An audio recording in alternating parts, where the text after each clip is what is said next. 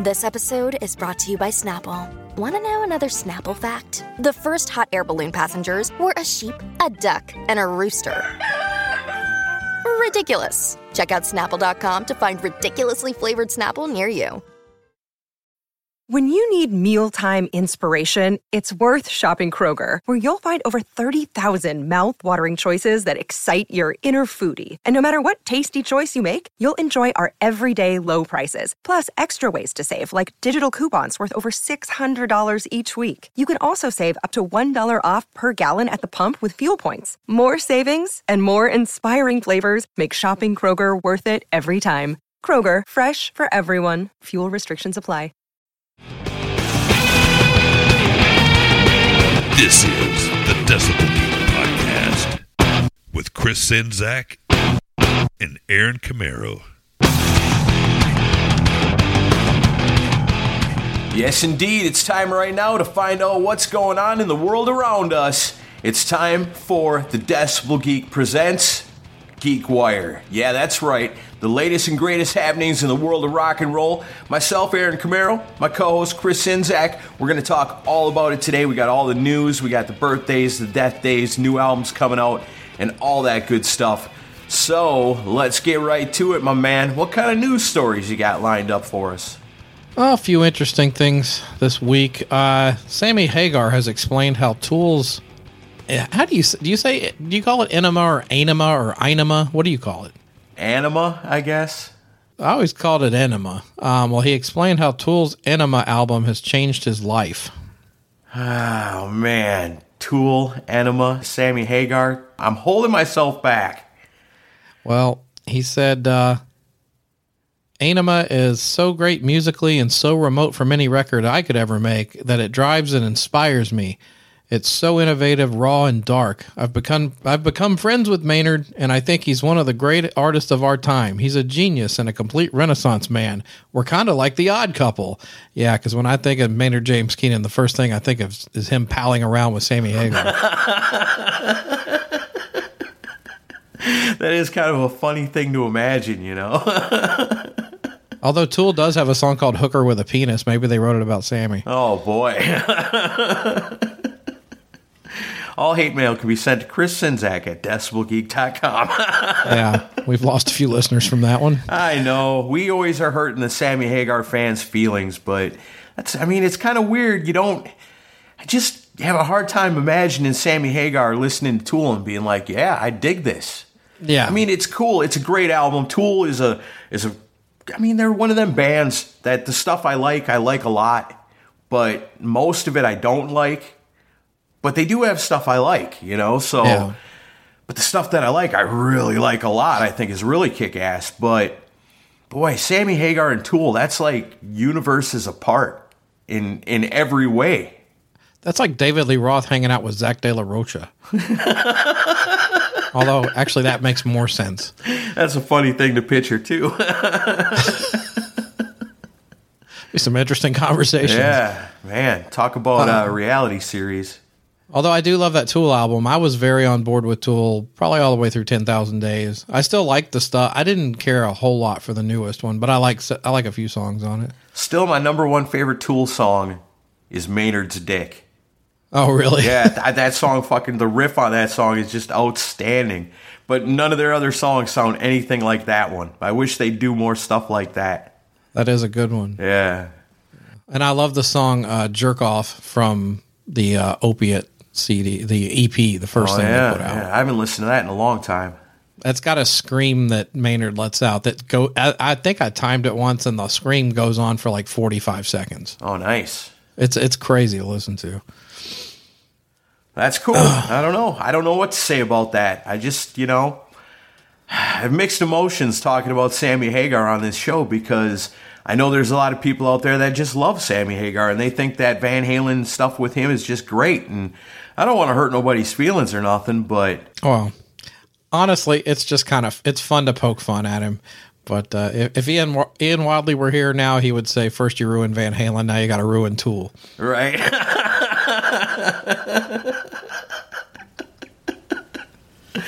oh man, I can't imagine a lot of Sammy Hagar fans are also fans of Tool.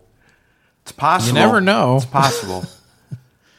yeah, let us know in the comments section. Do you love Sammy Hagar and Tool? Are you a fan of both? You can be a fan of both, I think. Yeah, I guess. I mean, I guess you could. Like I said, I was I was explaining to the Mooger Fooger up in Indianapolis, and I had to pull out my iPod to prove it.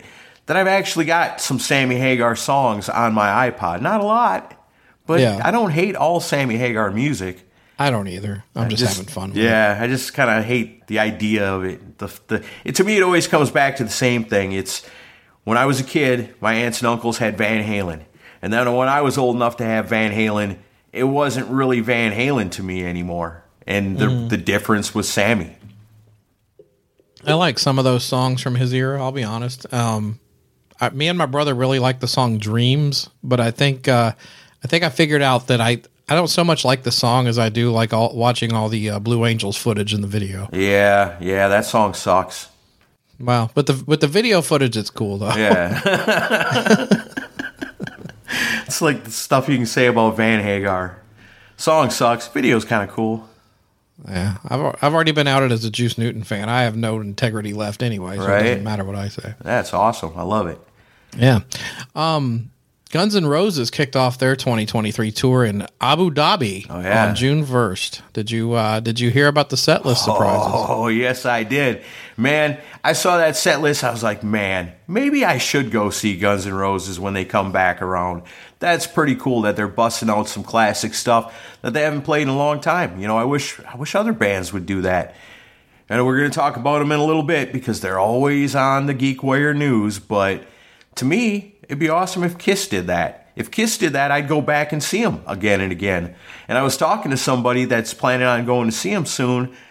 I said, "Yeah, have a good time," you know. But I'm not. I'm not the Kiss fan that I used to be. Right. And so I feel like because he's like, "Are you gonna? Are you going? When was the last time you went?" And it's like, "No, I'm not going." I can't believe you're not going. So I said, you know, it's it's not the same for me anymore. But if they changed up the set list and stuff, then I would go every other every time they came around. If I thought they were playing new stuff, No, you're gonna you're gonna get the same set list every time with them, Right. But, uh, we'll talk a little more about Kiss later. But it, with the Guns N' Roses thing, they you know they broke out um, "Bad Obsession" from Use Your Illusion. awesome, They did "Pretty Tied Up," which they hadn't played since 1992. awesome. They did uh, the UK subs cover "Down on the Farm," which was on Spaghetti Incident, That's a killer track. and they played "Anything Goes" from Appetite, which they hadn't played since 1988. Which that surprises me. Wow. I assume they would have played that since then. Yeah, I mean that's one of their signature songs. That's Yeah, really cool. I love that song. Yeah, that song is killer. That's how you do it. If you are constantly touring and you're one of these nostalgic acts now, you know, because we're getting older, so that's what the young people call them. Guns N' Roses, they know, you know, why why would the people that came last year or the year before come again? Yeah. because we're adding cool new tracks, new songs to the set list. That makes me, as a Guns N' Roses fan, want to go back and see it because they're doing something special. When Kiss comes to town, I'm not going because they're not doing nothing special. Well, they're coming back to town pretty soon. I You know, that, yeah, right? yeah. They're playing at the soccer stadium, which probably is going to be a pretty amazing place to see a band. Yeah, that stadium holds 30,000 people, so it's a good sized venue. Yeah. And um, that stadium is literally right across the street from where we had Rockin' Pod. So, You know? but uh, you, you, well, you really have to go now because they added such an awesome opening act for that show. Did you hear about that? No, who's who's opening for him? Carrie Underwood. Oh, damn it, I did hear about that. I guess my brain tried to block it out. What the hell? what the fuck? that makes no sense at all. Why? Is that a joke? Are they playing a joke on their fans? I think that they're old friends. Apparently, I think that she's a uh, she's appeared on stage with them, or he's or Axl's appeared on stage with her. I think they're friends of some sort. Well, Gene Simmons was banging Cher, but you didn't see her opening up any Kiss shows in the 70s. Yeah, I know. And they Kiss be on stage playing "Shout Out Loud," and she comes out. The you hear the record scratch, and then she breaks into half breed. Oh, Lord. no. That's crazy, though. Carrie Underwood opening for Guns N' Roses. I can't imagine too many Guns N' Roses fans are excited about that, unless, unless you know that Duff McKagan. He's kind of a romantic guy. He probably had the idea, you know, we want the dudes to come out, but all our fans are old and married now. You know, the wives might not let them go. But if we had Carrie Underwood opening the show, then the dudes could say to their wives, "Hey, baby, you want to go see Carrie Underwood?" And the wife goes, oh, "You're gonna take me to go see Carrie Underwood?" And you say, "Heck yeah, baby!" And she goes, "Oh, sweetheart," and you know it's all romance. And then you get to the show, and she's like, "Wait a minute." By then it's too late. Well, technically, Brilliant. you didn't lie. Thanks, Duff. That's awesome. Uh, so you gonna go? I think so. I think so. Yeah. Yeah. All right. Seems pretty the- cool. Get ready for uh, four hundred dollar tickets. Oh shit, maybe I'm not going.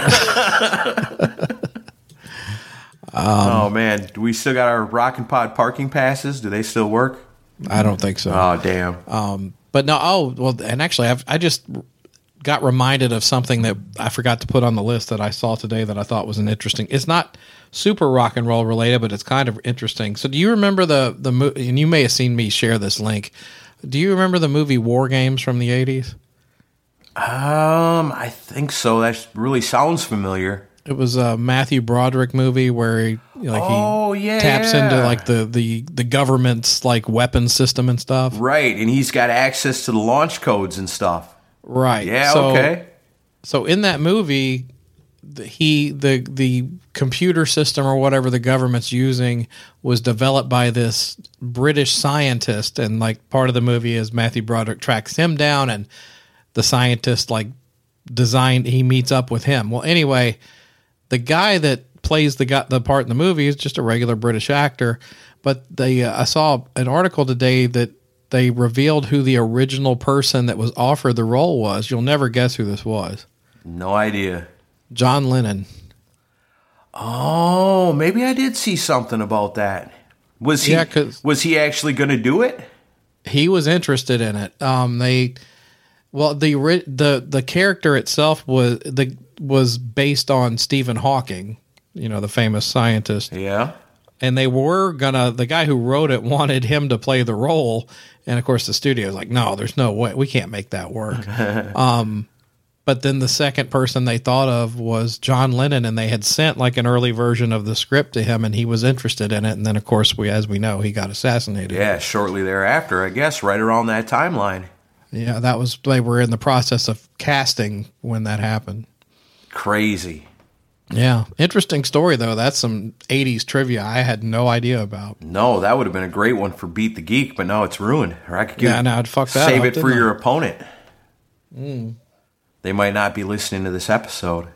Well, you know, Sammy Hagar and uh, John Lennon were good pals. Um, Hung out together all the time. all all the time. They were like the odd couple. We really respect each other a lot. Yeah, they do. Um, double fantasy just inspires and motivates Sammy. Um, I'm in a real asshole mood today. Um, did you know that Queen's song Bohemian Rhapsody originally was not called that? No, I did not know that. So, according to a uh, auction house that uh, has a, it's like a early draft of song ideas and stuff um, that's that Freddie Mercury had written. Uh, it was initially called Mongolian Rhapsody. For real? Yep. Huh. So weird. I never understood what Bohemian Rhapsody even meant or what it had to do with the song.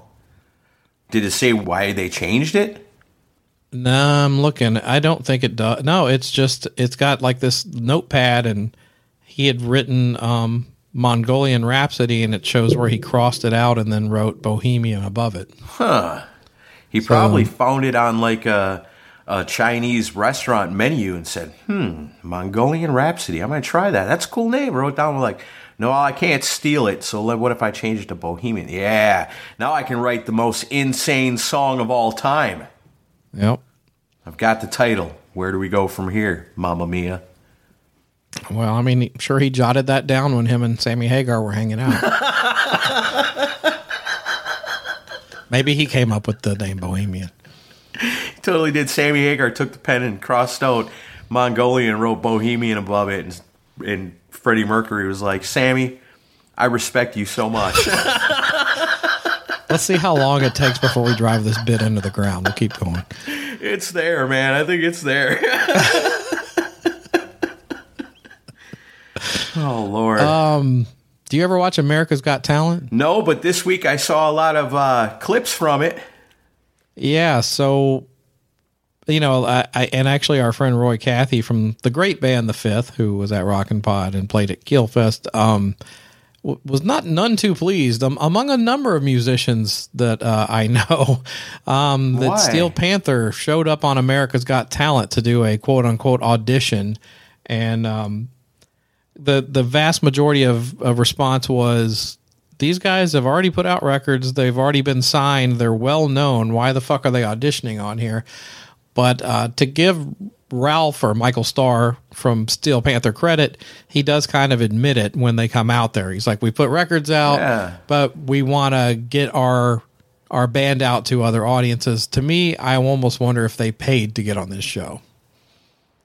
Maybe they're the only ones that thought to do it.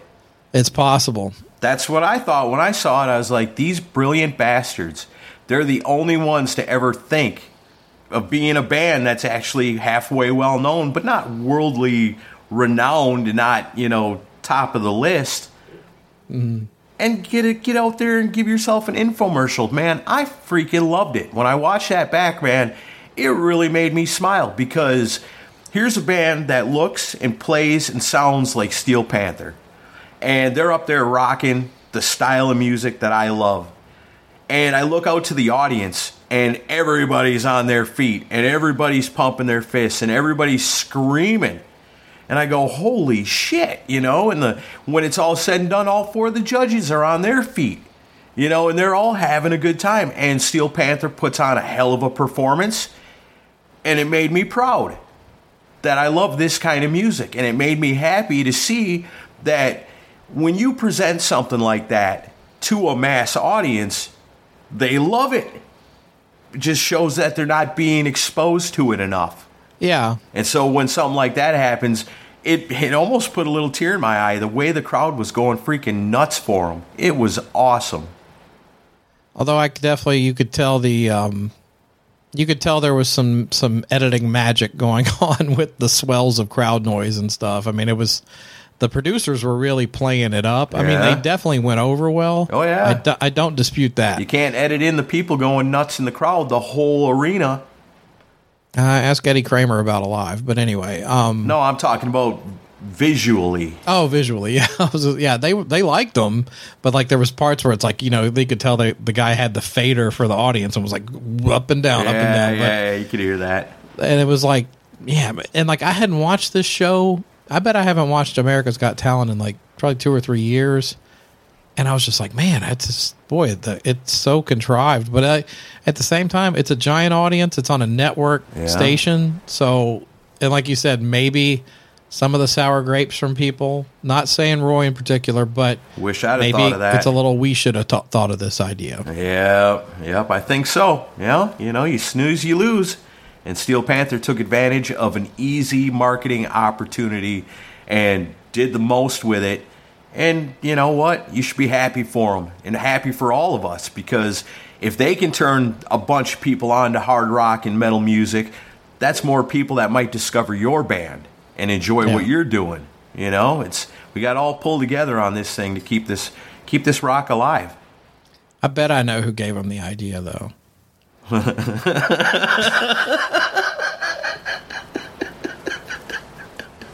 So I was hanging out with Steel Panther the other day, and uh, you know, I said to him, I said, "You guys are great. You know, you, you, what you do is so cool and unique. And if you could just get that out to a mass audience, I don't know.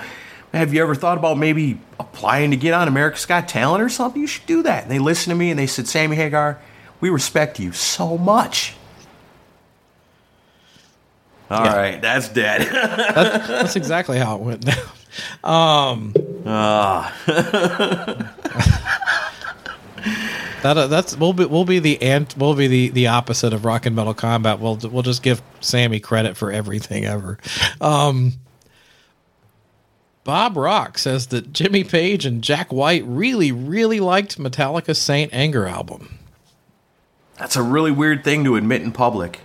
You think Jimmy Page and Jack White are going to be mad at Bob Rock for saying that in, in public? I don't know, but Bob Rock was on Chris Jericho's Talk is Jericho podcast, and uh, Jericho brought up Saint Anger, and he said said two guys in the whole world like told me they like that record. Jack White um, said, "By the way, I love Saint Anger. It's an amazing album." Uh, he told him this at a movie premiere, and then Jimmy Page was at the Sunset Marquis eating breakfast on the other side of the pool, and somebody walked by and said, "I'm here to see Bob Rock," and he said, "Oh, Bob's here," and he came over and talked to me, which blew my mind, and he said, "By the way." I love Saint Anger. It's a great album. What the hell? The funny thing is, is it was probably a prank hatched by uh, Sammy Hagar.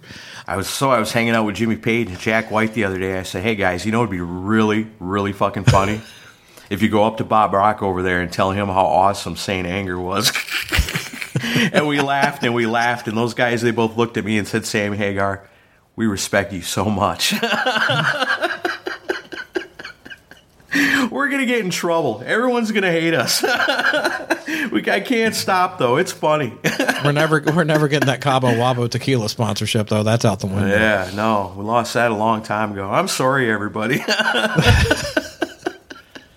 I don't know if there's really any read other than just to read the headline. Scott Rockenfield's lawsuit against Queensryche is going ahead and it starts in January. Any thoughts on uh, him suing the band? I actually read a little bit of that earlier, and it sounds like to me that based on what's presented there, I don't know, Scott Rockenfield might be in a little bit of trouble over all Yeah. this. Because it, it doesn't sound like he held up to his end of the bargain. I think he and I think he's got a screw loose too. Um, Yeah. that he's done some really odd stuff lately. Did you hear about that web store that he opened with Queensryche merchandise? No. he like slap. It's like, do you remember back? Uh, they don't. I don't know if it's even around. You remember like Cafe Press, where you could get your logo, and like Cafe Press would take your logo, and then they would mock up merchandise uh, with your logo on, like everything imaginable. okay, yeah, yeah. Like bands used to use it all the time. Um, he's doing that um, on some website, and it's like you know, if you want a dog dish with the Queensryche logo on it, he's selling it. If you want, um, I mean, a- anything you can imagine with that Trident logo was on there. Wow. but Yeah. outside of the band, he's not. He's um, doing it on his own. Huh. Yeah, that's a weird situation there, man. Queensryche's always been a drama filled band. Maybe that's why I don't get into them so much because, like, there's certain bands I can't get into, like U2, because I feel like they're so pretentious. And Queensryche, like, they're so full of drama. There's a lot more drama with them than you would have ever thought back in the day. Yeah, I don't know. because they always seemed like such a studious, serious band. You know, like they they seemed like very serious guys, and then, but then it's been a menagerie of, you know, Geoff Tate spitting in a guy's face and you know pulling a knife on somebody, and then Rockenfield losing his mind. And although they were great when I saw them uh, at Brooklyn Bowl a few weeks ago, Yeah? yeah, great show. Yeah, I don't know. That's weird, that whole Queensryche thing. It should be, I guess, interesting to see how it turns out. We'll talk about it in the future, I'm sure. Yeah. And Geoff Tate's doing his uh, autobiography, but I didn't put it on the list because I know that that that uh, Baco and LC are going to crush that topic on their show. oh man, do you want to get to, to your segment? Um, yeah, but before we do, I thought, you know, we just did a Friday Night Live and maybe some people didn't catch it. Maybe you want to kind of, as a part of the news, update everybody about Rockin' Pod. Oh yeah, I guess I should do it on the regular podcast, Yeah, shouldn't I? yeah. Um, yeah. So I, I mentioned it on Friday Night Live, but and I put a little statement out on all the social media, but I'll I'll just sum it up real quick here. I'm still involved with Rockin' Pod. Rockin' Pod's going to continue. Um, there is a date and a venue that are 99% there. We just got to make sure the contract gets signed before we put it out. Um, it's going to continue, but and I'll still be involved as a consultant. I'll be helping on the creative side with graphics and yeah, announcements and stuff like that but uh, I'm not going to be the guy running it anymore. Um, after six years of doing it, it uh, it takes a toll on a person, and um, I never got into it to be a business guy. I just wanted to see it succeed and and grow legs enough to where it could continue without me being the guy doing it because I got I got a real life I want to live too. I got trips I want to take. I want to focus on Decibel Geek more again. Uh, there's a lot of stuff I want to do with my time. So uh, I wanted to hand it off to somebody capable and that I knew would get the job done and b- that uh, also gets the spirit of it. And Tracy McAndrew, who has been with us since day one, she was there the first year, and her role has Im- increased every year, you know, since that first year.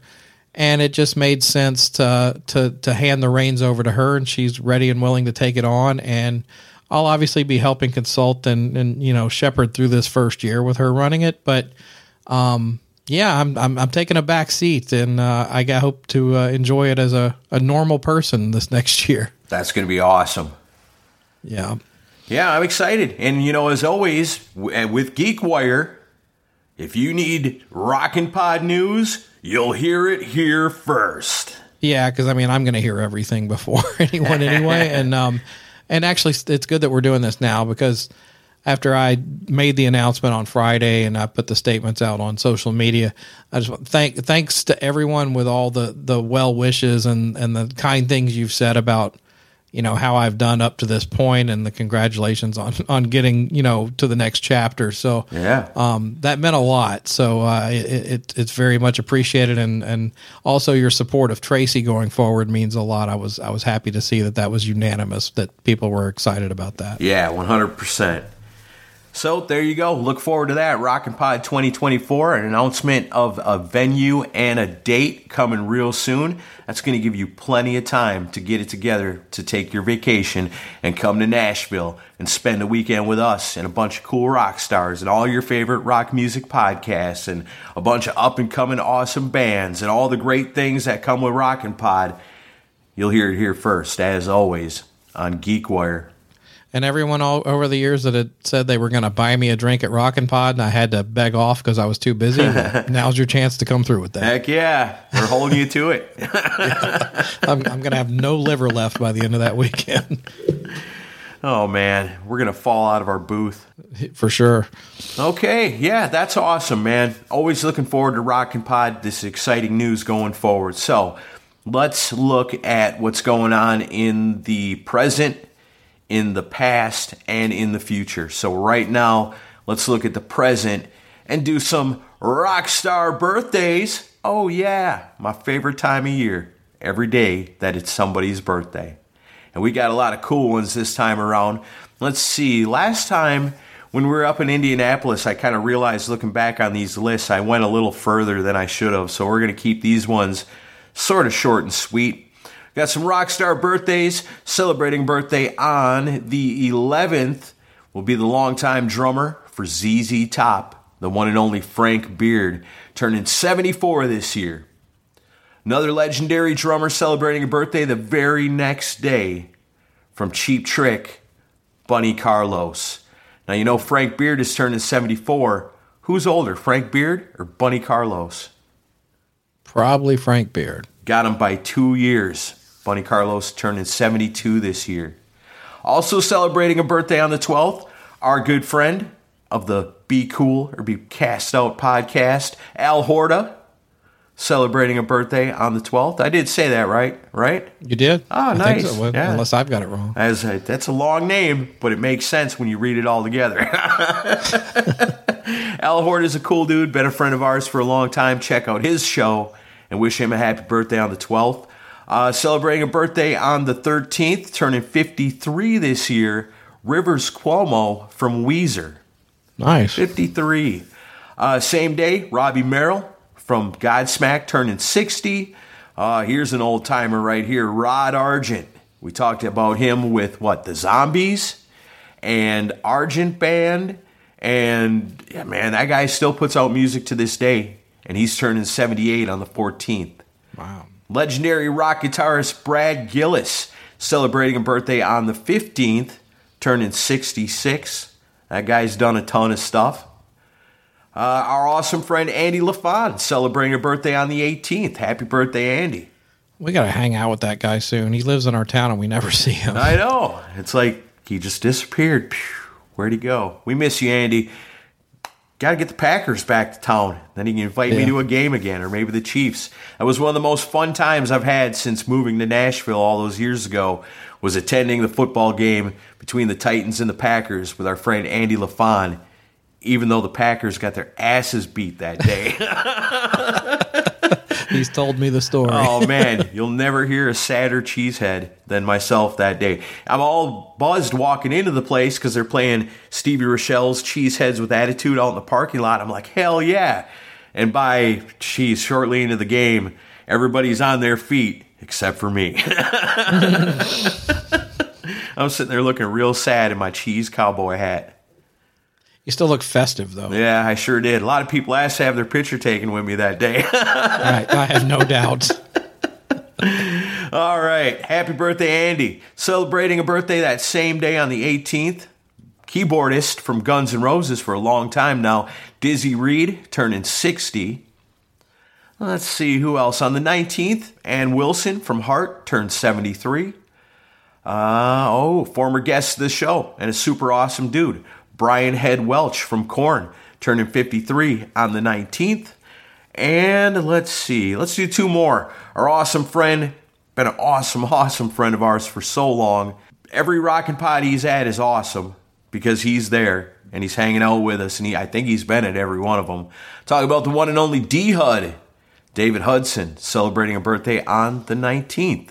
Speaking of him, I'll uh, I'll give a plug to our friend Baco because he brought back the Whatever Never Mind series of shows and All right, on. had D Hud on to talk Alice in Chains Sap. It was really good. Nice, that's cool. Hey, I'm glad Baco brought that back. That thing was pretty cool. Yeah. And of course, D Hud, if you love the Black Crowes, he does the show. Yes, there is a podcast entirely dedicated to the Black Crowes, run by our awesome friend D Hud. Fuck, what's the name of it? State of America. State of America. What an awesome name. Sounds just like the album.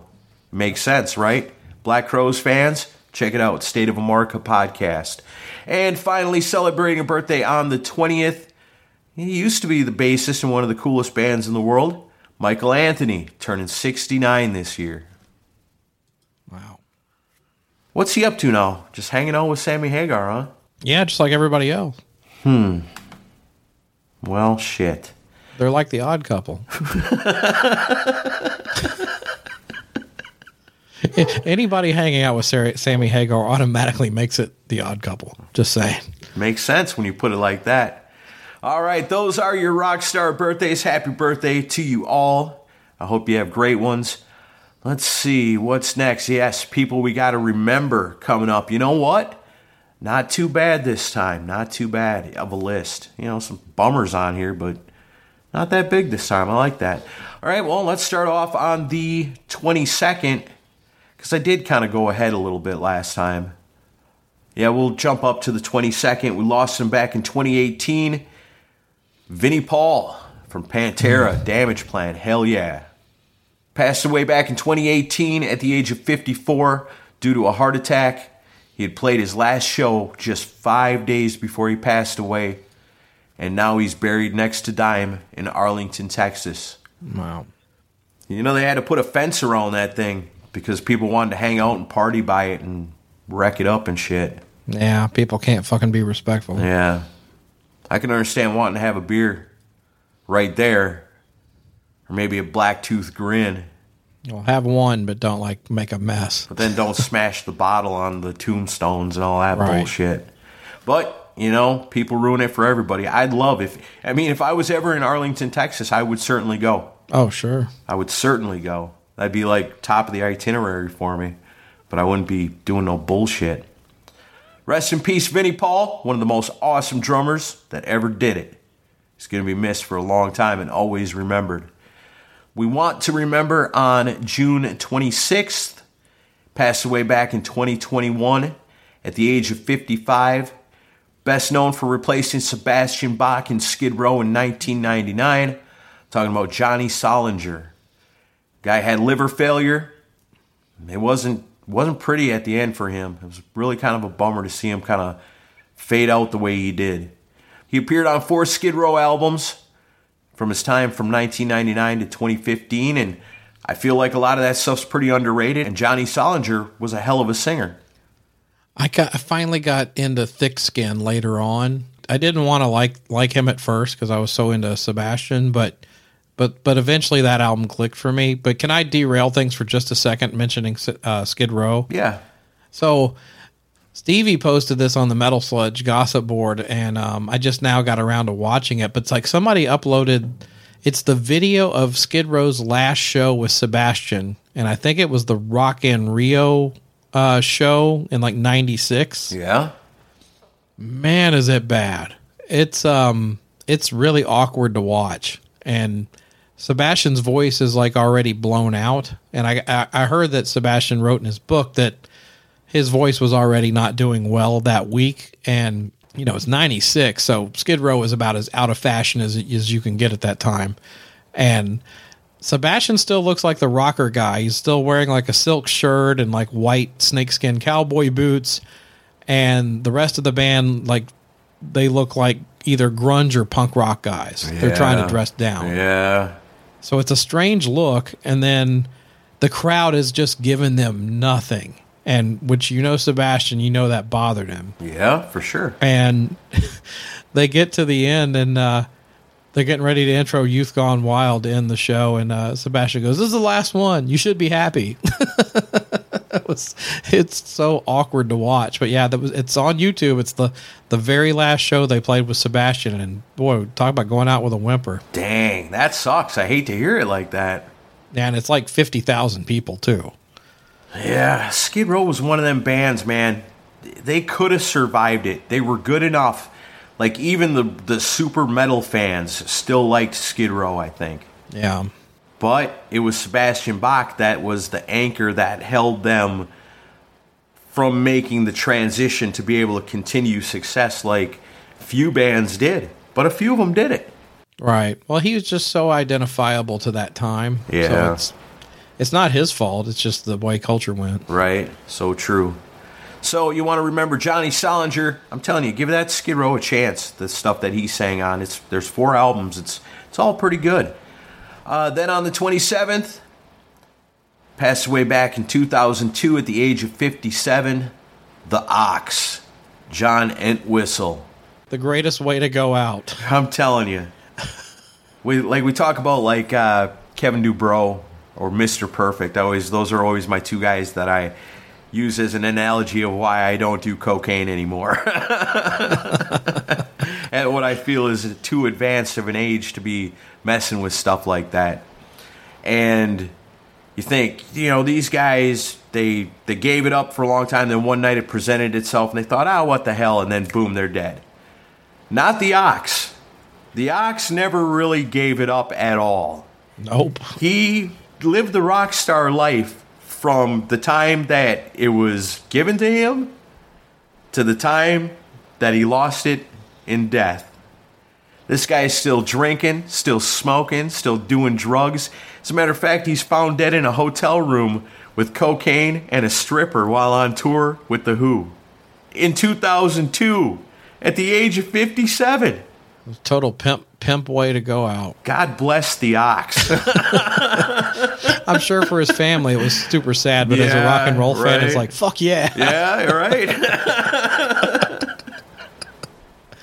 All right, this next one similar, but not really. Passed away on the 28th, back in 1993, at the age of 36. Probably the most insane person ever to play any kind of music ever. G.G. Allin. Oh boy. Final show at the Manhattan Club ends after three songs, which is pretty much par for the course for any Yeah. G.G. Allin concerts because by the third song in, everybody's going, Holy shit, shut this down. Yep. Every show. Because he was nuts. And he would cut himself up. He'd even poop on the stage sometimes, Yep. throw it at people, smear it on himself. Yeah, end the show. It's brilliant if you, if you're getting paid at the end of it, but I don't think he was. Well, and if you watch the documentary GG Allin hated, you can you can see that show. Yeah, it's crazy. That, that that have you seen that documentary? I think so. A while back. It was it's and it's made by Todd Phillips, who wound up being the director of the movie The Hang the Hangover series, and it, it was his college project was making that documentary. Wow. And I'll um, watch that again. Did you know I had a I had an opportunity to go see GG Allin on that last tour of his too? Really? Yeah, Did he play here Uh, in Nashville? He played here in Nashville, and it was not even a real music venue. It was um, I can't remember the name of the. It was a place that was. It was just an event space that you could like rent out for for parties and stuff. But it was just a shithole venue. Wow. And I knew it because I had a couple of friends in bands that had rented it and used it for shows. Like this place couldn't hold any more than like forty people. oh wow. I mean, it was just a little room. I don't know if I want to be in the same room with GG Allin if it's that small. Well, why do you think I didn't go? Because I was well, I knew who he was, and I knew you know everyone that was in that knew at least knew punk rock a little bit knew about GG Allin and knew what he was known for. right? And but I had two friends that were like GG's playing at whatever the name of this. I can't remember the name of the place, but um, it was like Allen House or something like that. Um, he's playing downtown, and I was like, yeah. And they're like, well, we're gonna go. Do you want to go? And I'm like, no, I don't want to have you know shit flung at me, and I don't want to see his micro penis. I mean, like he would walk around naked all the time. Yeah, yeah. And I was just like, no, I don't want to. And then like a year, I think it was a year later that the the hated documentary came out. And um, but yeah, uh, but two of my friends did go to the show here, Wow. and they That's- they said it lasted all of like thirty minutes. Yeah, that's one of the things. It's like, hey, you want to go see a band tonight? Sure. You know what band? Oh, it's GG Allin. I'm like, oh man, okay. You know, hey, I gotta let you know before we go. You might get some poop on you. right. You're like, uh, I don't think I want to go to a show like that. But yeah, he was nuts. So after this show in Manhattan ends after like three songs, he just walks out with the rest of the crowd. And he leaves with a bunch of fans and hooks up with some of his buddies. He goes to a party, sits down, overdoses. The party continues on around him while he's sitting Yep. there dead. And then sometime later or the next morning, they're like, hey, GG, hey, hey, holy shit, he's cold. And that was the end of GG Allin. After he threatened to kill himself on stage live on Halloween night several years in a row, but it never worked out because he was always in prison. What a mess. Ends up ODing at a party. Yeah, that's a crazy thing. You might be grossed out by it, but it's a pretty interesting watch, that hated movie. Yeah. definitely something weird to check out, and you will know why GG Allin is the most insane person ever to play in rock and roll. And I guess finally, let's finish this one up on the same day. In 2010, the 28th, we want to remember legendary manager Bill Aucoin passed away. You know, pretty well known for Kiss, but man, he also managed Billy Idol, Man of War, Starz, Tantric, Crossbreed, New England, and Flipp, amongst many, many others. He had uh, some complications during cancer surgery and didn't make it through. But man, his legend lives on. And I'm always reminded of it every time at Rockin' Pod when I've got the opportunity to sign the petition to get Bill Aucoin into the Rock and Roll Hall of Fame. Mm-hmm. I think he deserves it. I mean, he is legendary, no doubt about it. You disagree? You there? Oh no, I I agree. I'm sorry, my brain kind of went blank for a second. I'm still thinking about that GG Allin um, movie. Yeah, it's gross. I don't like to think about it. But yeah, awesome. Those are the people you want to remember this week. Crank some Pantera. Give some of that Skid Row after Sebastian Bach a chance. You know, you got to love the Ox. You got to love the Who. There's plenty of great Who over the years. I would never recommend anybody listen to GG Allin because it's pretty all horrible. Although the song uh, "Bite It You Suck" is is okay. yeah, right. I like that one. But, you know, at your own Or peril. "Bite It You Scum." Is Bite that what it, it you is? scum. Yeah, his, he always had scum and scumfuck were the themes of his songs. That's Yeah. that's what he was. He was a scumfuck. I'm not a I'm not a well versed GG Allin fan. You'll have to forgive Well, me. Well, you know, like Kiss, Ar- Kiss had the Kiss Army, GG Allin had the scum fucks. That's true. That's no joke. It's real. We warned you if you check it out. But uh, yeah, it's always a good thing to remember these folks because once they're gone, they're gone. We'll never truly have Pantera back, even though, you know, there's the thing going on that celebrates the music of the band, which is cool, but they're gone. Johnny Solinger, I always got my eyes open for like the band that he was in before he was in Skid Row was called Solinger. Mm-hmm. And I'm told they were pretty big in Texas, released some albums that were really good. I've always wanted to check that stuff out, but I've never found any. So those are the people you want to remember this week. And now for a look to the future albums coming our way. So I missed this one last time, so I'm going to throw it in there because it's still pretty timely. Uh, coming out, or recently has come out on the 9th, Ray Alder's got an album out. It's called Two. You know, Ray Adler, longtime vocalist for Fates Warning. This mm-hmm. is his second solo album, follow up to 2019's What the Water Wants and Fates Warning's 2020 album Long Day Goodnight. So Ray Alder pretty active, you know, with solo music and the stuff with Fates Warning. This one's called 2. It comes out on Inside Out Records on the 9th. So then the rest of this is all coming out on the 16th. Got a bunch of albums coming that day. It's pretty cool ones too. First one I've got on here coming out on the 16th is the latest album from Creeping Death. If you guys like the heavy stuff, I know you got to dig Creeping Death. They got an album coming out called Boundless Domain.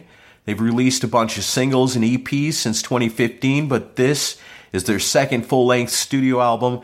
They're on a US tour right now that's going all over the place and even ends up here in Nashville at the Eastside Bowl on the 19th of July. So if you want a night of headbanging and heavy metal, go see Creeping Death because they're probably coming somewhere near you. They're going all over the place. And that new album coming out on the 16th, Boundless Domain. Another band coming out with something on the 16th, the Drive By Truckers. They're kind of a rock country mix sort of band. They've got a special re release of the 2024 album, The Dirty South, coming out on the 16th called Complete Dirty South. It's got all the songs on it, including all the songs that bring it up to its original intended 17 songs. So it didn't have that many. I think there was 3 songs that got cut. They're on here. And also they've got new versions of some of these classic songs with updated lyrics on it. So I don't know how that works. I guess if you're a political band, things change sometimes. Mm. So then you got to go back and update your lyrics. I don't know. but the Drive By Truckers are pretty cool. They're one of my favorite country bands, but they still do rock songs, which is those are pretty good too. So if you're into them, that's one of their best albums, The Dirty South. So this is the complete Dirty South, and I'm going to be looking into that. I bet you it's pretty cool. Also on the 16th, we got Joel Hoekstra's 13 coming out with a new album called Crash of Life. If you don't know Joel Hoekstra, you probably do. He's played with Whitesnake, currently playing with Whitesnake, Trans Siberian Orchestra, Night Ranger, all kinds of stuff. He's a killer guitar player. This band, 13, has got Vinny Appice in it. It's got Derek Sherinian on keyboards and Doug Franklin on bass. So, I mean, hell yeah. And then, Chris, you're going to be especially interested in this because the new album has got Girish from Girish and the Chronicles on lead vocals. Nice. Yeah, so I'm really looking forward to this. Coming out on the 16th on Frontiers Records. I got a feeling that one's going to be a surpriser. I, I think, without even hearing it on paper, I believe we're going to see that album at the end of the year in our top albums. Nice. Here's another one I'm going to predict is going to be there, probably especially for me, because this is one of my all time favorite bands. I'm talking about Queens of the Stone Age. It's funny how sometimes we do GeekWire and then say, oh man, it'd be cool if this happened. And then, like, the next day it happens. You go, well, shit, we were just talking about that yesterday. Now we're releasing it and we already have the answer. And it sounds dumb, but that's the way it goes sometimes. That happened with something else recently. I can't think of what. But yes, we did find out the answer to the question Does Queens of the Stone Age have new music coming our way? Yes, they do. Coming out on the 16th, the new one from Queens of the Stone Age. It's called In Times New Roman. And it's their eighth studio album. It's the first new one in like six years, man. Hmm. I've been waiting a long time for this. The last one was killer, but I like all the Queens of the Stone Age albums. Like I'm telling you, they're they're a top ten band for me for sure. I've I've heard at least I know I've heard at least two songs off of it. Yeah, they got two songs released already. I like them both. I think they're great. Yeah. A lot of speculation on who appears on this album. Nothing has really been leaked as far as information on who plays on it. Some of speculation says Billy Gibbons is on there and Dave Grohl's on there. But I guess we'll have to wait till the 16th to get all the information. That one's coming out on Matador Records, and hell yeah, I'm looking forward to that. Are any of these albums ones that you plan on buying? Let us know in the comments section what you're looking forward to. So there you have it. Happy birthday to all the rock stars. Big remembrance to all the ones we've lost already. That's why you got to cherish what we got because it ain't going to be around forever. Love it while you got it. And support the future of rock by getting these new albums by these great bands that are coming out right now.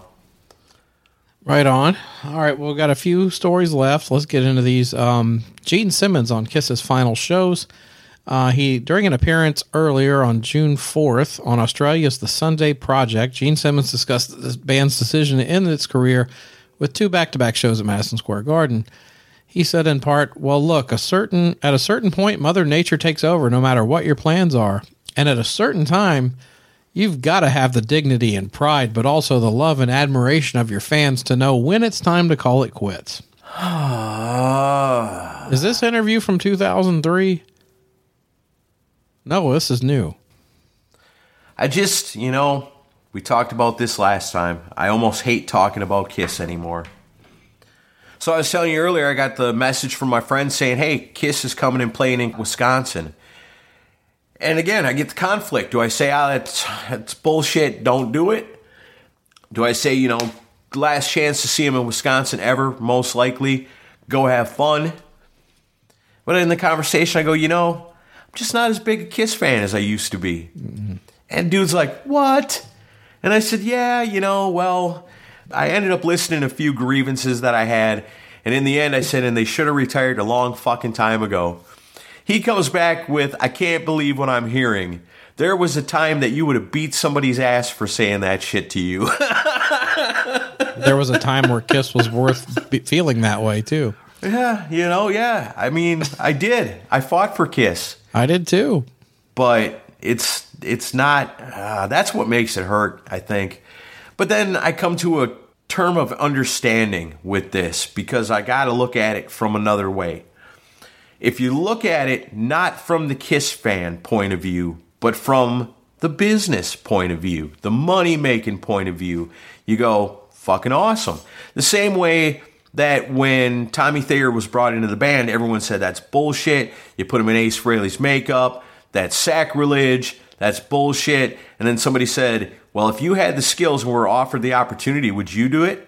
And the answer is always, fuck yeah, I'd do it. sure. No, from a business perspective, I mean, what they're doing makes complete sense. They've laughed all the way to the bank. But if you're a fan, uh, you don't really care about their business acumen. No, but I mean, if you look at it from that, if you do look at it from that way, then you can say, you know what, Kiss, good on you. You know, you're really getting it. You know, you're getting that money. That's what it's all about. You got to make that money, Kiss, and you get out there and get it. Oh. If you can do that, then you're okay with all this. And then you say, you know what? If people go see you, that's great. You know, you guys should make as much money as you possibly can. Am I going to go see it? No, you don't expect me to go see it. I mean, I'm a real Kiss fan. You guys would be like, no, we don't expect you real Kiss fans to show up. This is just a money grab at the end. They should come out and say that. I wish that I would have way more respect for them if they did. But, oh, I'd have um, a ton of respect for it. That's the way you got to look at it. They're winking at us because we're the real Kiss fans, and we know we're not going to them shows. They're not for us. That's for our boys to make that Mm-hmm. money on the way out off all the suckers that don't know no better. yeah, that would be pretty bad business. Um, but I mean, it's no, I think they have total contempt for their fans. To be honest with you, I, I don't think Paul's been proud of being in Kiss for twenty years. Come on, Gene Simmons even says in that very same interview that if it weren't for the fans, he'd be dipping fries and flipping burgers. I think Gene is more genuine about that stuff than Paul is. I don't. I don't think Paul. I think Paul is too snobby for his own band, but he's always chased like that whole credibility factor. You know, it's he wants to be viewed on the same level as Mick Jagger David Bowie. He he want he he thinks he should be in that. Even he thinks he should be in the the same type of cool factor conversation as Dave Grohl. And I'm sorry, you're still you're still. And I'm a Kiss fan, but I'll but like when you when you agree to put on clown makeup, a star over your eye, and sell lunch boxes, um, you're not going to ever be viewed in that light. But who cares? He, the, I don't, but he clearly does. Yeah, I don't think he should. Who cares about that? Be happy for what you got. A lot of awesome fans that will look aside at, when you're at your worst and not call you out on it. Not us. We do oh, Well, it. I, I I agree. You're preaching to the choir, but Paul is always vied to be that type of cool guy, and it's like just be happy with who you are. But there is there's also part of me that thinks like they struggled through the '80s, and you know how bad things got for them financially in the '80s and early '90s. But like to you and me, we love those years.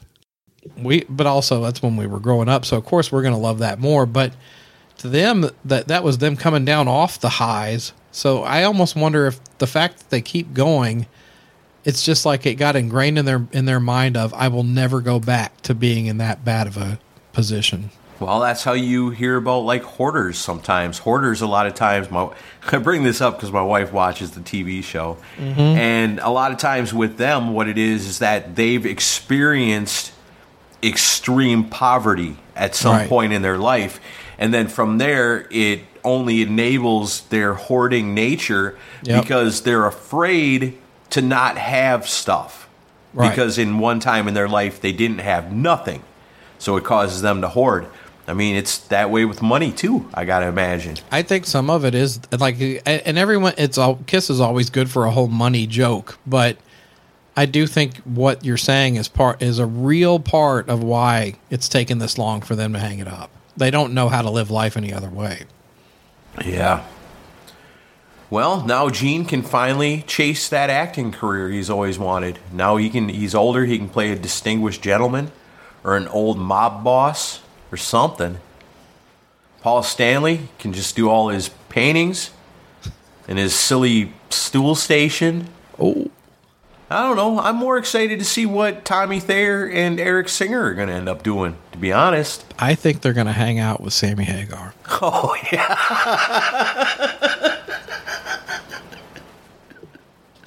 and why wouldn't they?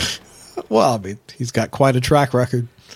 So the other day, I was hanging out with Tommy Thayer and Eric Singer, and I said, Hey guys, remember that time I talked Gene Simmons and Paul Stanley into hiring you both? Oh, it's that motherfucker's fun. I'm just kidding. Damn it, Sammy Hagar, you ruined Kiss. All respect to Tommy and Eric. I like those guys. No, I ain't got no problem with them. Again, if you if if it was me and I had the skills and somebody said, "Hey, would you take that gig?" You damn right I would. No. In the face of all the hell that I would get, I would still take the gig. And I think any Kiss fan would say the same. Deep down, No, I'd turn it down. I'd look Gene Simmons and Paul Stanley in their beady eyes and I'd say, hell no, I'm not doing that. You either give me my own makeup or I'm out of here. I would never disparage the good name of the original one and true only spaceman, Ace Frehley. What do you say to that? My my only condition would have been that I would have to wear the ankh. And then purposefully act like an idiot. Yeah, well, that, that comes naturally. I'm in character. What do you want?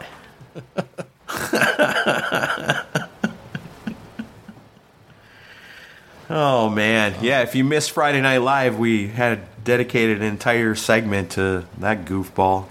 Yeah, that was uh, yeah. Go back and watch that on on replay. Um, uh, Philip Anselmo back in the news over his uh, racial I- ideology. Yeah, when he's over in the news over that, that's usually not good. Well, this is a different version of that. Um, apparently, Yeah. Pantera was playing. Where is it? They were playing. They were playing in Bulgaria, and uh, somebody in the crowd hung uh, was holding up a flag that said "White Power" on it, trying to get his attention.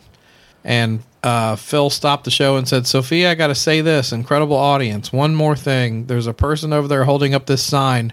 Trying to ruin the fucking show. I disavow. I disavow the fucking flag. I'm sorry. It's ridiculous, man keep politics out of shit. It's boring. So uh, good on Phil for doing that. Yep, he said, finally, here's my opportunity. In other news, Philip Anselmo has quit drinking white wine. Yes. he might have been saluting that shit otherwise. Yeah, his views on racism, we still don't know. That's always just the just the dumbest thing in the world to me is to be somebody who says I'm proud of the color of my skin. Because my thought is always like, okay, what did you do to earn it? And nobody did anything to earn the color. Came out of a crotch. Yeah, you didn't do anything to earn the color of your skin. You just, it's random, luck of the draw, whatever, however you want to call it. Everybody's skin, you, you didn't earn it. That's nothing to be proud of. You be proud of things that you've accomplished, you know, things that are important, you know, things that you've earned. I don't know. That's just the way I've always seen it. I mean, you can't have pride in your skin color because you didn't earn it, it was just given to you. That's right. I mean, even Sammy Hagar had no choice in what his skin color was going to be. Even Sammy Hagar. If anybody would have had a choice, you'd have thought it'd been him. But no. This is the weirdest geek wire we've ever done. Um, more stuff about Nikki saying Mick Mars' attorney saying that Motley doesn't play live is literally literally one of the funniest things. My take on that is so is uh, somebody believing that someone took heroin for several years and kept a diary. Yeah. Just my thoughts. I only smoke weed and I don't keep a diary. Yeah, I mean even a even a pothead can't do that. So. Oh man, yeah, I don't know about all that anymore. That's again another band. It's like I'm getting sick of talking about some of these bands. It's just the same old bullshit over and over again. Yeah, some sometimes when I add to this list, I'm like, do I really want to talk about this again? That's like the whole thing that came out about Nikki Sixx not playing, thinking maybe he didn't play bass on the first four Motley Crue albums. It's such a nothing story. Totally nothing story because by the end of it it ends up like, no, that's not the case at all. I hate the news. He was sometimes. being sarcastic, and everyone ran with it. Yeah, yeah. Although it, it, was funny that Bob Rock backtracked and put out like the most PR friendly um, retraction after uh, after the interview came out. That was the entertaining part of it. Well, and I suppose because everybody took it out of context, now at that point you pretty much have to set the record straight. Yeah, but he puts out a statement that's like, "Nikki is one of the most talented and innovative bass players I've ever worked." I'm like, right. you can't be you can't be serious. Because his phone rang and Nikki Sixx was like, "Motherfucker." He's like, no, no, that's not how I said it. That's not, they're taking it out of context. Well, here's what you're going to do, Bob Rock. Yep. You're going to fucking write a letter and you're going to put in that letter. As a matter of fact, I've already written the letter. Here you go. Release it. I'm emailing it to you right now. Yep. Uh, don't forget, I'm one of the most greatest innovative bass players of all time. But that's all in the letter I've written for you. But here you go. Release that shit right now. Yeah, I, I was I was picturing a gun being pointed at Bob's head when yeah. he made that statement. Oh man! But anyway, yeah, um, Motley Crue. That, has been talked to the ground. Um, Geezer Butler's putting out an autobiography and says he doesn't have a co-writer. Hmm. Um, although that's why such a thing as ghost writers exist. But uh, we'll see. That's cool. I'm looking forward to that. I would love to read Geezer Butler's book. You know, is this the? I, I guess it's the first one he's done, huh? It is, and they were asking him in the article about like, well, do you have enough? Do you do you think you'll do a part two? And he's like, well, no. He's like, I had to I had to cut out so many things from this first one that are not allowed to be in a book. Oh. Then there's probably not enough for a volume two. And then I'm kind of thinking, holy well, shit, there's not going to be anything juicy in this first volume. Well, I mean, man, that's got to be some crazy stuff. Because think about like Dick Wagner's book.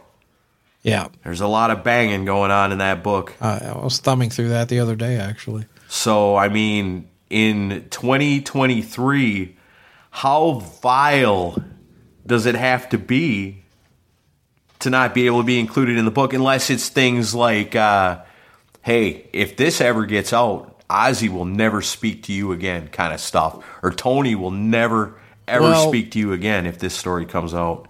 I bet it's simpler than that. Uh, uh, it's more of it has to be something you can prove, and and it's probably more of a publisher just wanting to avoid lawsuits. That makes sense. Yeah. I'd be like, that's insane. But if you say that, that person could come back and sue us. Well, what it is is the publisher, and they're probably right. They probably know that a Geezer Butler autobiography, the sales are not going to spike by some salacious thing about Ozzy because the same crowd is going to buy it no matter what he says. Right. And anybody reading some clickbait thing about it isn't going to then go, oh, I've read this article. Now I should go buy the book and Yeah. read the rest of it. he's not well known en- enough in pop culture for it to make a difference. And the only reason I'm saying that, like I really know what I'm talking about, is I used to work in publishing. Yeah. so um, that if he said anything salacious, he would have to be a bigger name on his own for it to make any difference in how much how much it sells. Yeah. And they want to avoid lawyers coming after him. Well, I'm sure there's still some pretty insane stories about himself in it, and- at any rate. I'm sure there is. I mean, the amount of coke that guy did is crazy. Yeah. Um, Deep Purple's Roger Glover uh, rules out one final reunion with Richie Blackmore and says, "quote Why on earth would we do that?" there was a uh, quote, or there was a rumor going around a few weeks ago. I think we covered. Yeah, we talked here, about that. It, that they were gonna do like a final run with Blackmore back in the band, and I even think we were like, "There's no chance of that." nah. And yeah, he's not one. He they, they'll never work with that guy again. It's there's no way. So let me ask you this then: If Deep Purple rolls through and they're playing a show in Nashville, as as they do right now with their current lineup, would you go see it? Versus if they rolled through with Richie Blackmore in the band, would would it make a difference to you? Would you pass on the one but definitely go to the other? Oh yeah, I'd see him with Blackmore. Sure, I totally would see him with Blackmore too. I'd be excited to see him with Blackmore. If Deep Purple announced a tour with Richie Blackmore and took it through Europe, took it through the United States, Australia, South America, they'd make bank. They really would. Pe- I think people would be excited for it. I know I would be super excited for that. It it would do well in at, I mean that, they wouldn't be playing stadiums, but they could they would they could do an arena tour with a strong opener. Boy, I bet you. sure. I bet you in some countries they'd be playing arenas. in Europe they would play stadiums. Yeah, and I think in South America too. Yeah. No, yeah, totally. I'm just talking about America. In America, uh, It, it would be an arena show. Yeah. But it would have to also have a strong opener with it. But man, if they rolled through with Richie Blackmore, Oh yeah, I'd be there in a second. give me a ticket. I'm there. Yeah. And I, and it would be more I mean, obviously I think Richie would play well. I wouldn't expect magic though. I think it would just be more the novelty of seeing them on stage together. I mean, they're all still doing it. I know, but I don't know. Ian Ian doesn't sound that great anymore. I think the vocals will be pretty bad. You always bag on him. Why don't you leave Ian Gillan alone? Why do you get so upset about it? Are you like Ian Gillan's like representative or something? I just don't think it's fair because you're always bagging on that guy, and I think he's awesome. Well, I'm glad you think he's awesome. I don't have to think he's awesome. I just I've never liked his voice. Why don't you go back to picking on Sammy Hagar? At least that's funny. Hey, when Sammy Hagar and I were hanging out recently, he didn't like Ian Gillan either. No, I That don't, I son don't know of if a that's true or bitch. not. Now I'm really mad. Oh, and I was I tried listening to Black Sabbath Born Again the other actually yesterday. I know how you feel about that one too. Ugh, awful. It's got some good songs. Not with him singing. Yeah. I li- and I even like some Deep Purple songs, but just his voice in general just annoys me. I don't understand why. I think he's awesome. I just I never it never clicked for me. Gotta love that early Deep Purple. Like that. I listened to the song "Trashed." I was like, man, what is this? I like that song. It's so terrible. But it's, I mean, it's hard to call it Black Sabbath, really. I mean, it is, but It sounds like that- Sabbath do, trying to do a Deep Purple song. Yeah, yeah, Purple Sabbath. Yeah. It's not their best, but it's not their worst either. I don't. It think. might be. I think I it might be their so. worst record. We should figure that out sometime. Maybe we should, as an episode, rank the Black Sabbath albums.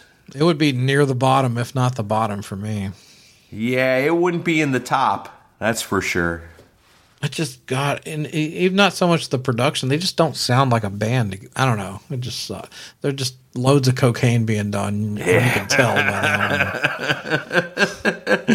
My eyes get dilated when I listen to it. oh shit! You feel high just from listening to it. oh, that's funny. All right, so uh, yeah, so Deep Purple not reuniting. Oh, but he also said, and I have to respect Roger Glover because he's the opposite of Gene Simmons. They were uh, asking about if he Deep Purple would do like a eventual final show or final tour, like announcing it.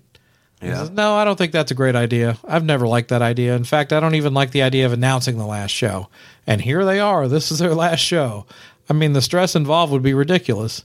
Where would it be? When would it be? For me, the odd ending for Purple is that we just carry on until it stops. No announcement. We're not going to announce. This is the last one.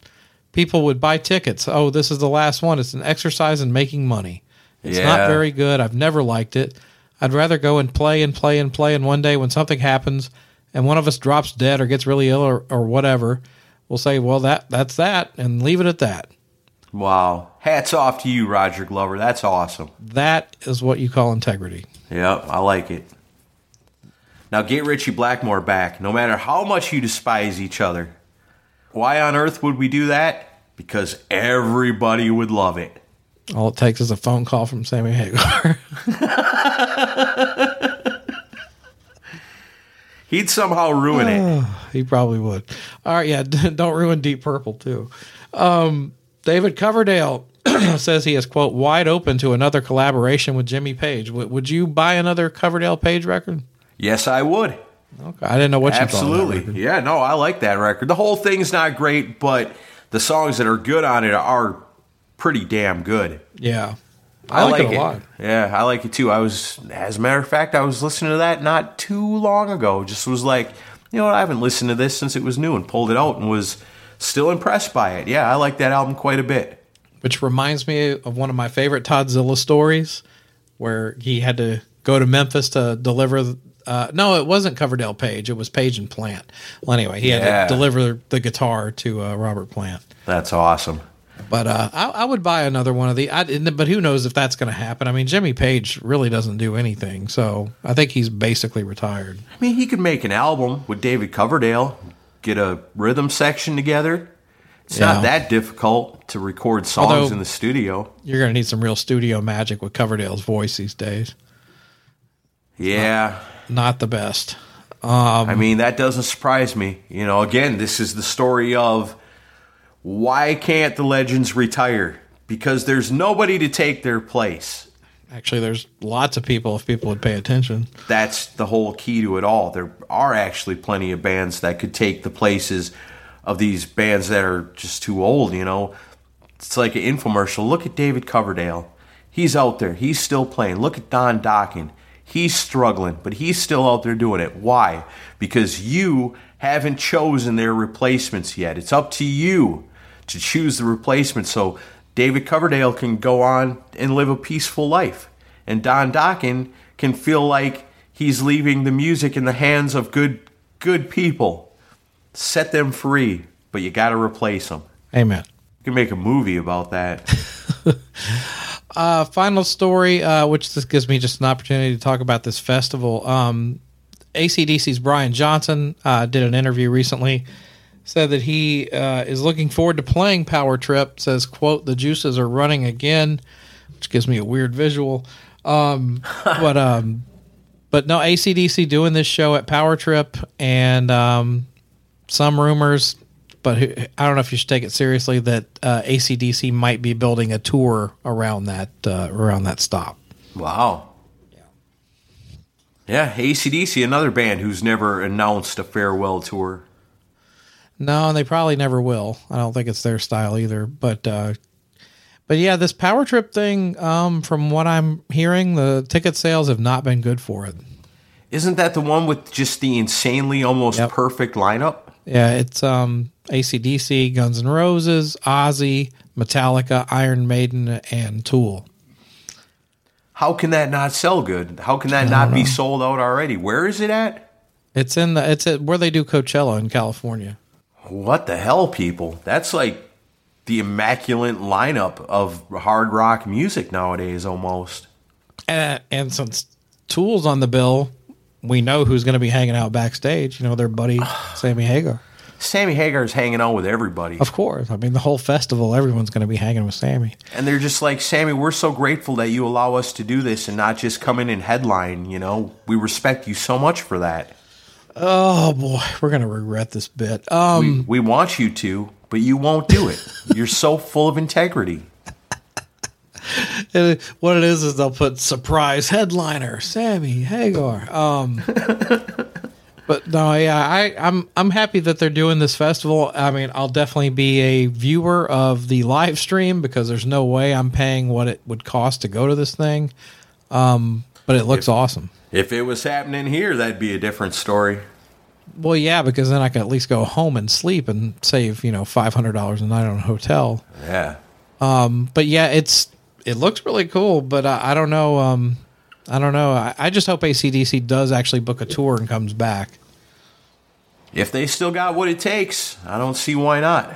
Yeah, but that's um that's, That's the last an- story I got. You got anything else you want to hit? I don't know, just thinking about ACDC and worried, you know, and, and Aerosmith, you know, we already know the state Kiss is in. Right. I get worried about these bands that they're getting older, and pretty soon, like Roger Glover said, you know, one of them's going to kick off, and then they're going to be like, well, that's the end. You know, ACDC's been through it, and they find a way to continue on, but eventually, you know, it's going to be over. Right. So I guess go see them while you can, and always keep them legendary, but also keep your eye open for the up and coming bands that carry the spirit of bands like ACDC and Black Sabbath and Deep Purple and you know even Coverdale Page. I guess you know all these bands that are coming up. You got to grab a hold of them and pull them up to the next level because. Man, I hate to say it, but these guys are all on their way out Oh yeah. and we're forcing them to stay by giving them all our money. That's why. Uh, that's why I wrote that article last year. It's, our fault. It's not the band's fault. It's the fans' fault. If you stop packing arenas, they'll they'll retire. I mean, if you saw Gene Simmons standing on the corner begging for money, you'd give him a buck, wouldn't you? Probably would. yeah, of course. And then he'd charge me two thousand dollars for the meet and greet. yeah, can't have that. Yeah. But All uh, right, so I guess that's the news for the week. That's your Geek Wire. Thank you guys for tuning in. We are Decibel Geek, proud part of Pantheon Podcasts. If you want to know about something new, you can find your new favorite podcast at Pantheon. They make make everything easy for you. They've gathered all the greatest music podcasts from all over the world, not just rock, not just metal, but everything. So if you like a little bit of everything, there's a lot of everything to like at Pantheon. So check out Pantheon Podcasts, take a roll through their roster, and find your new favorite podcast today.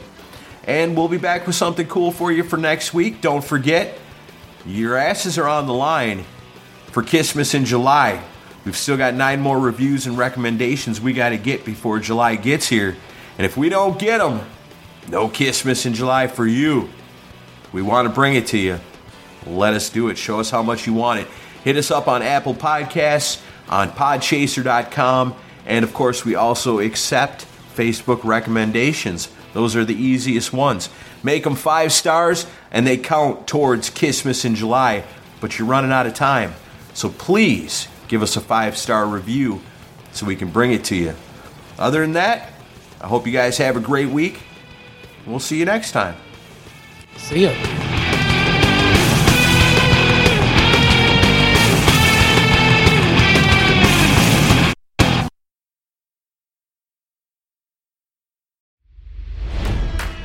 It's NFL draft season, and that means it's time to start thinking about fantasy football.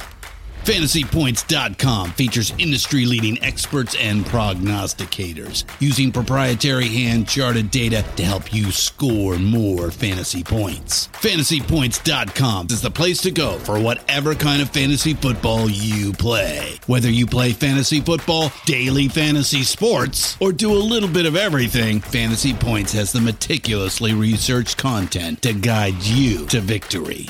And why wait for the fall? Fantasy Points also covers the new spring football league, the UFL. Join the guru, John Hansen, Scott Barrett, Joe Dolan, and other massive names in the fantasy football universe with an exclusive offer. Use code Pantheon for 15% off any fantasy points package, including the all in package, with access to every article, tool, and data nugget that Fantasy Points has to offer. That's fantasypoints.com and code Pantheon for 15% off at Fantasy Points. Fantasypoints.com. Code Pantheon. Score more fantasy points.